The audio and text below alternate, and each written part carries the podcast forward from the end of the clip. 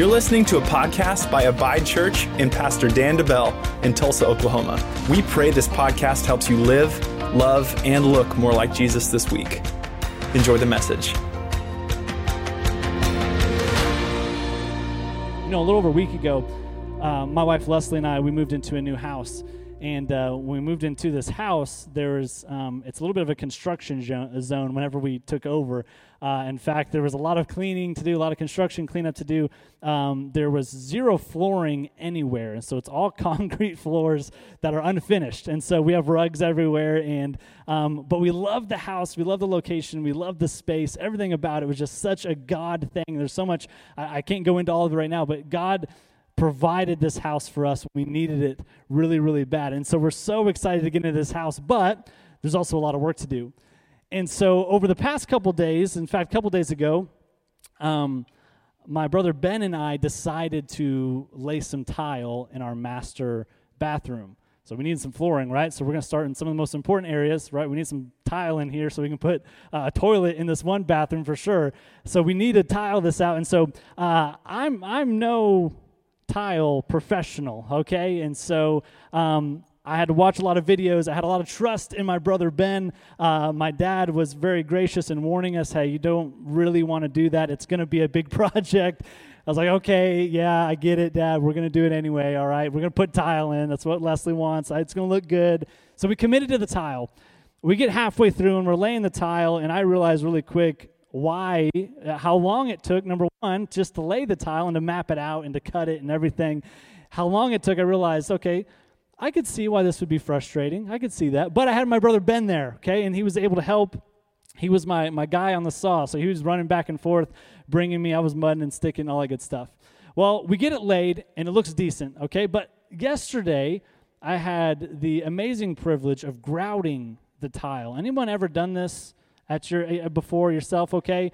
Um, and if you're not a professional, you know the joys of grouting your own tile and laying your own tile, right? So I'm there and I'm grouting and I'm like, I'm, I mean, I'm the guy that's looking at the bag and measuring out the water and I'm like keeping it all, like just making sure I'm doing everything by the book. I don't know what I'm doing. I even text my brother Ben halfway through. I have no idea what I'm doing, but I hope this is good, all right? I hope this looks right at the end. I get halfway through grouting it and I'm halfway through, I get it all, you know, into the cracks and I'm going through and then I'm sponging it off and wiping it off and um, I have a little bit of a panic moment because I feel like I've left too much grout on top of the tile, like not in the cracks, but on top. And it's really starting to get dry. And so I can't just wipe it off. I'm like having to come through and kind of scrub some areas off.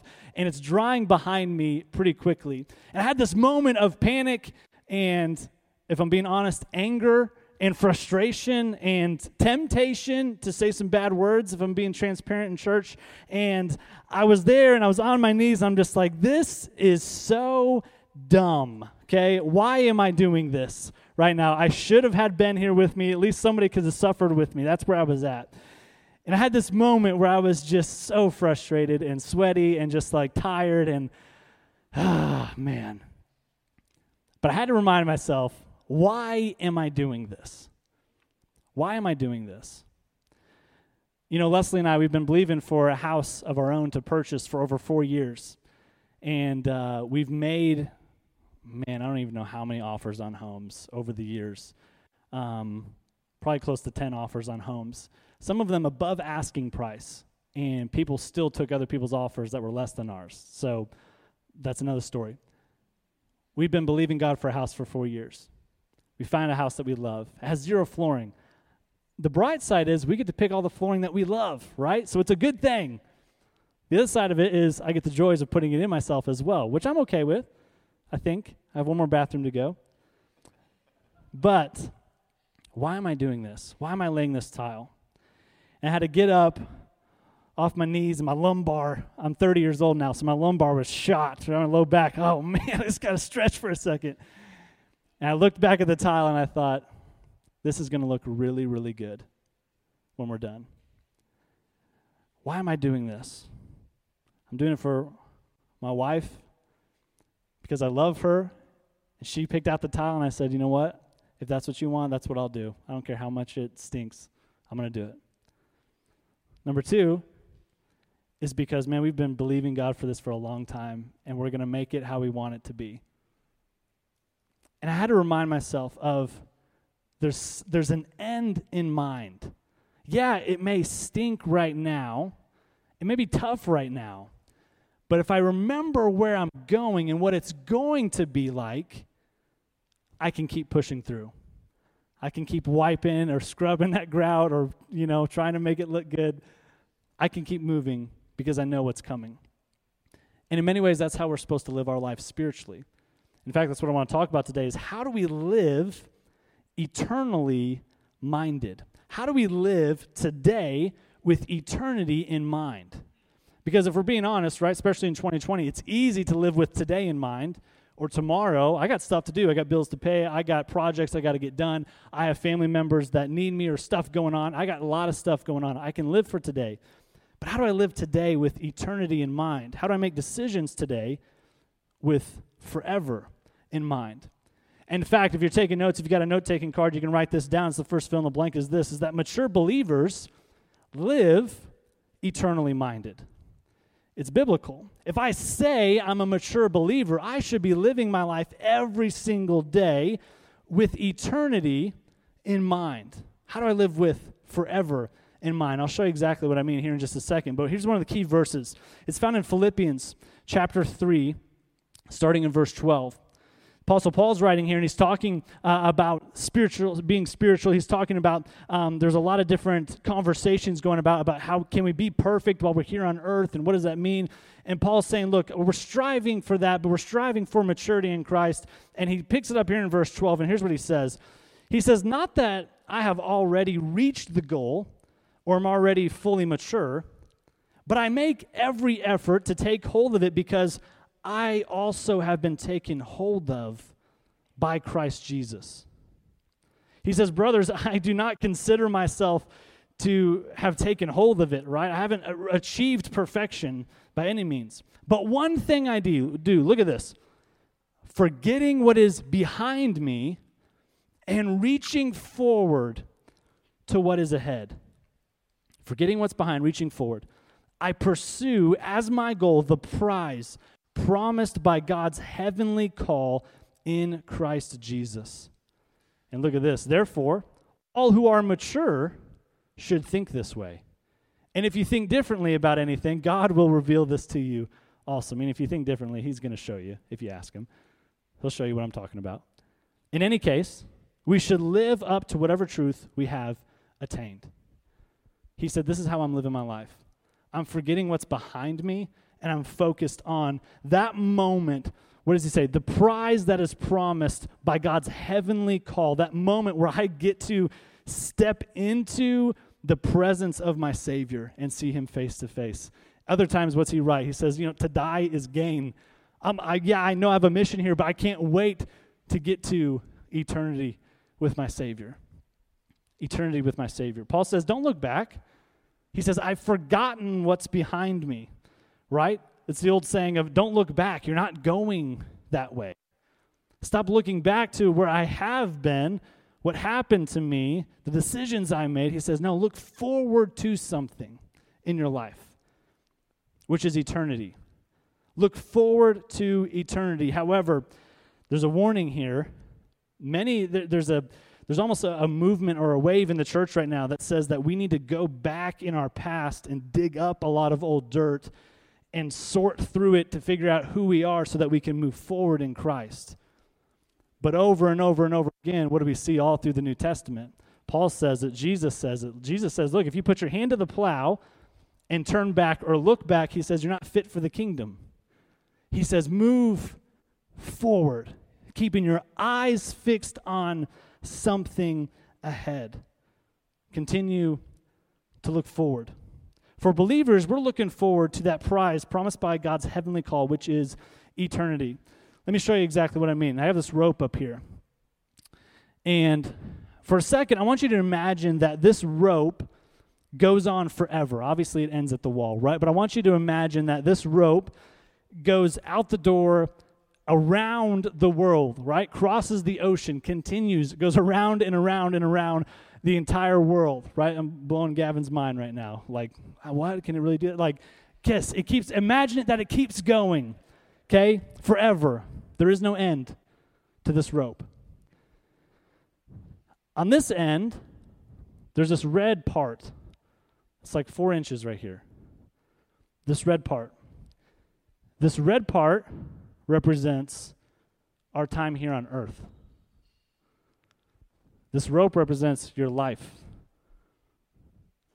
It started here when you were born, but it goes on for forever. What happens is we fall into this trap of, man, I have this one life, okay? And I'm going to work so hard. What's the American dream? I'm going to work so hard right here in this half an inch, okay, so that I can retire early and really enjoy the last half an inch or an inch of my life, right? But God's perspective is what? Why are you focused right here when I see this? I'm going to try really hard here. I'm going to, you know, spoil myself here. I'm going to get what I want here, do what I want, and I have all eternity to be with Jesus and do what he wants. But God says, Look what I see. This is not your life. This is but a fraction, it's only the beginning. But how often have I lived my life, years of my life, with a piece, a season of this in mind? Guilty. Guilty. The thing we have to realize about this there's pros and there's cons. Let's start with the negative part of it. The negative thing is this is that everything we do here on this earth will bring reward or regret for all of eternity. Everything I do will bring reward or regret for eternity. I'm not talking about our sins. I'm talking about something else. I'm talking about whenever you cross this threshold right here, from the red to the white part, when you cross and you see Jesus and you make it to heaven someday, there's going to be a moment where he looks at you and he shows you his vision for your life. He says, This is what I had for you. And either I will have lived it or I'll have missed it. Either I was obedient and said, Man, I'm, I'm, God, if you say go, I trust you. I'm going to take steps of faith. God, I don't care how foolish it looks. I'm going to live here for this, with this in mind. Or, ah, that just seems a little, seems a little scary to, to quit this job that pays this much to go and serve Jesus over here, even though he's calling me. And I lived with this in mind. Which, which way have I lived? The positive side of it is this, right? That, that part feels a little heavy, right? Can we be honest? Like, oh man, have I, how have I been so far? Here's the, here's the, the great thing. No, all of us here, you're at this point. And what did Paul say? I'm not looking back to the beginning. From this day forward is only potential in Christ. That's the beauty of the gospel. It's not about, well, man, did I miss him here? His grace is sufficient. If I misstepped, if I got off track, if I did something dumb, I didn't trust enough here, I didn't obey, well, stop for a second. Don't look here and back. I messed up back there. He says, look to here. The potential is always forward to eternity. The potential is there. I'm keeping my eyes fixed on what's to come. That's what Paul said what is to come. I'm forgetting what's behind, and I'm reaching forward to what is ahead. Let's talk practically, really quick. There's going to be two things, though, that keep me and keep you, keep us from living eternally minded. There's two things that are going to keep me from living that way. With today, with that in mind, it's going to make me focused on right here. There's two things. The first one is this it's the love of money. In parentheses, you could say the love of comfort, because that one's probably a little bit more accurate. The love of comfort. The love of comfort. Let me show you from, from God's word exactly what I'm talking about. Then we'll, we'll make it practical to us. The, fir- the, the story that goes along with this is in Mark chapter 10, starting in verse 17. We know this story, right? You've probably heard it before. It says this Now, as he, he being Jesus, was going out on the road, one came running to him. A young man came running to him, and he knelt down before Jesus. And he asked Jesus, he said, Good teacher, What shall I do that I may inherit eternal life? So Jesus said to him, Why do you call me good? No one is good but one, that is God. Let me stop here for a second. You see a young man who comes to Jesus, and he's got a, a fraction of the perspective that, man, I want to live with this in mind. Jesus, how do I make sure that I have this part of my life, the real part, taken care of? He wants it. He wants to see that perspective. But Jesus challenges what? His love for other things, comfort and money. Let's continue reading. He says, You know the commandments do not commit adultery, do not murder, do not steal, bear false witness, do not defraud, honor your father and your mother. In verse 20, and the young man, he, he answered Jesus and he said to him, Teacher, all of these things I have kept from my youth, so I'm good, right? Like from here on, I'm, I'm going to be good for eternity. Then Jesus looked at him, look at this, loved him. He loved him. And he said to him, There's one thing that you lack. Go your way, sell whatever you have, and give to the poor, and you will have treasure in heaven. And come, take up the cross, and follow me. But the young man was sad at his word, and he went away sorrowful, for he had great possessions. He had great possessions. Man, he was so close. Jesus, what do I need to do to make sure that I'm covered for eternity? And what did he say? Trust me more than you trust your riches and your comfort. And if I ask you to sell it, will you sell it? If you continue reading, and I would challenge you continue reading in Mark 10 into Mark 11, you're going to find out Jesus promises look, if you give up anything for the kingdom, you're going to inherit a hundred times here on earth and eternal life. That's what he would have received. Many times we don't read that far, though. But that's what God wanted for him. Let me challenge you with this don't sacrifice God's call on your life on the altar of comfortability. Don't sacrifice God's call for your life on the altar of comfortability. I'm too scared to trust God. I don't know if it's actually going to work out. Don't sacrifice your calling there. Jesus says, No, if you will trust me, I have some good things for you, and I will take care of you. I will provide. My grace is sufficient, and it's going to work out better than you ever could have imagined. Ever could have imagined. That's number one. The love of money, the love of comfort. The second thing, as we wrap up, is this. Second thing that keeps us from living eternally minded is the distractions of life. The distractions of life. If you're on social media at all, um, if you're on Facebook, just say Facebook at all you know there's a lot of distractions out there, right? I can't get on Facebook without uh, being a couple minutes in and wanting to punch someone or something. Um, there's a lot of distractions, a lot of temptations, and it can eat your lunch if you're not careful. The distractions of life that will keep you focused here and not on forever or eternity. Let's look at Luke chapter 10, starting in verse 38. Here's another story. And it says this As Jesus and the disciples continued on their way to Jerusalem, they came to a certain village where a woman named Martha welcomed him into her home.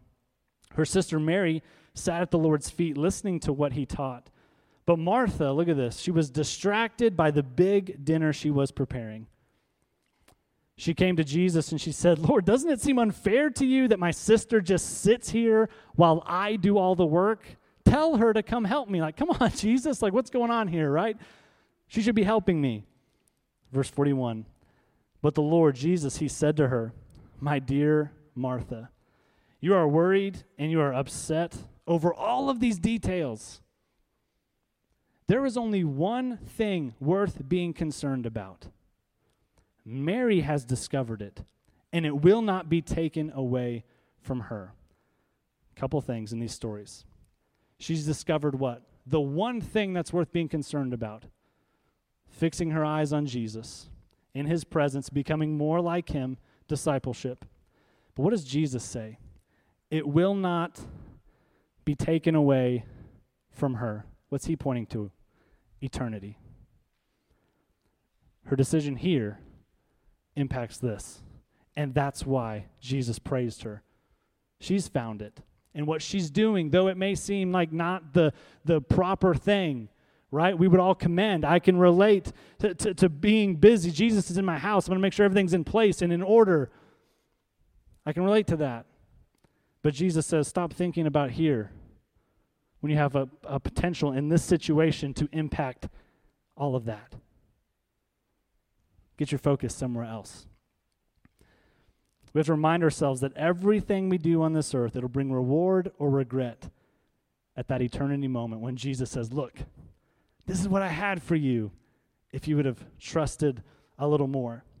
We can't get so distracted with the to dos of life that we miss the most important part, which is this loving Jesus and loving others. I love Jesus well here, and it impacts eternity. And when I love others here, it impacts eternity. God has a calling for you, and He's got a calling on your life. Whether you believe it or not, He does. He's got things for you to do specifically. He's given you gifts, talents, He's molded you a certain way. I was told this once whenever I was younger, and this stuck with me. One of my pastors, he pulled me aside and he said, God's got a call on your life. And if the devil can't destroy it, he'll distract you from it if the devil can't destroy the calling on your life, what God's put in your heart, he'll just distract you from it. And that's what happens to a lot of people. I go round and around and around in this wilderness of life here. And man, I had potential to impact all of here for the kingdom. Don't let the love of comfort rob you from impacting eternity. Don't let the devil distract you with the distractions and the cares of this life from impacting all of eternity. Let me leave you with a couple reflection questions and action steps today. The first one is this the reflection question. You can ask the Holy Spirit, Where has my focus been lately? Have I been living living earthly or living eternally? What have I been focused on? Have I been so consumed with the to dos and the things going on in my family and the problems I got to fix at work and that coworker or that boss that I don't like? Have I been so worried and fixed and focused here that I haven't even thought about what am I doing to impact eternity? Here's the action steps. These ones are even more important. The first action step or question, if you want to call it that. It's a question for you to ask yourself ongoing. And this is from the lens of you. So for me, before I do something, before I make a decision, it can be a big one, it could be a small decision. Before I take this step, before I post this on Facebook, before I say this to that person, before I do whatever, is this decision, is it an earthly decision or an eternity decision? Why am I doing this? It's me grouting the tile, right? Frustrated. Ah, why do I feel this way? Because I didn't take a step back and ask why. If I know why, I'm going to make a decision for eternity. I'm not going to make a dumb decision for today. The filter for me is is this, before I say, do, act, make the decision, is this an earthly decision or an eternity decision? Big difference. Big difference. Second one is this this is for other people. Does this decision impact eternity in a positive way or a negative way? I don't know if you know this, but you have influence. There's people that follow you, friends that look to you, there's people that follow you online, on Facebook, on Instagram, whatever it may be. There's people that are looking to you. And the things that you say, the things that you do, and how you treat other people, how you Talk to that waitress who got the order wrong at the restaurant. How you comment on social media. How you treat your coworker that maybe believes different or isn't like you. Those decisions here impact here for others. So, did my decision, are my decisions bringing people into the kingdom of God? So they can enjoy heaven with me for eternity? Or, here's the heavy one, are my decisions, my actions, my words making people run from heaven? Because the only Christian they know is me. And the words that I'm saying, the things that I'm doing, what I'm standing for, what I'm whatever, is making people run the opposite direction. I don't want to be heavy. I don't want to be like, oh man, I don't know. This shouldn't be this shouldn't be heavy. But this is the the weight of discipleship. This is the cost of discipleship. It's what Jesus did. Every decision that he made in 33 years, what? Drastically changed eternity. And he asked the same of his disciples freely you've received, now what? Freely give. To who? Others. Why? So they can enjoy this part with you. He's brought people in your life for a reason. So no matter what, no matter what you're going through, no matter where you've been, Paul said, doesn't matter. I've forgotten all that stuff. If I look back, I'm just going to get depressed. I'm looking forward to what God has for me. Today, moving forward, is what? All potential. The limits are off. Last week, if you didn't hear last week's message, listen to it from Parker. He talked about dreaming big. Maybe you're in a season where it's dormant and it's like, man, I don't know what God wants to do in my life. Dream again. Why? Because you're only here. It may seem like I've wasted too many years or I'm, I'm I don't know where to even turn next. I don't know what to do. You're just beginning. It doesn't matter if you're all the way back here on the red part. You're just beginning. The potential moving forward is unlimited. Why? It's all for his glory and what he wants to do through you. But you've got to trust him. You've got to put your a love for comfort aside. You've got to eliminate some distractions in your life. You've got to keep your eyes fixed on him and move forward towards eternity. That's where he's calling you. And it's the best life to live. It's not a heavy life. It's not depressing. Man, it's so exciting. Because no matter what I've done, the future is unlimited. It's got unlimited potential.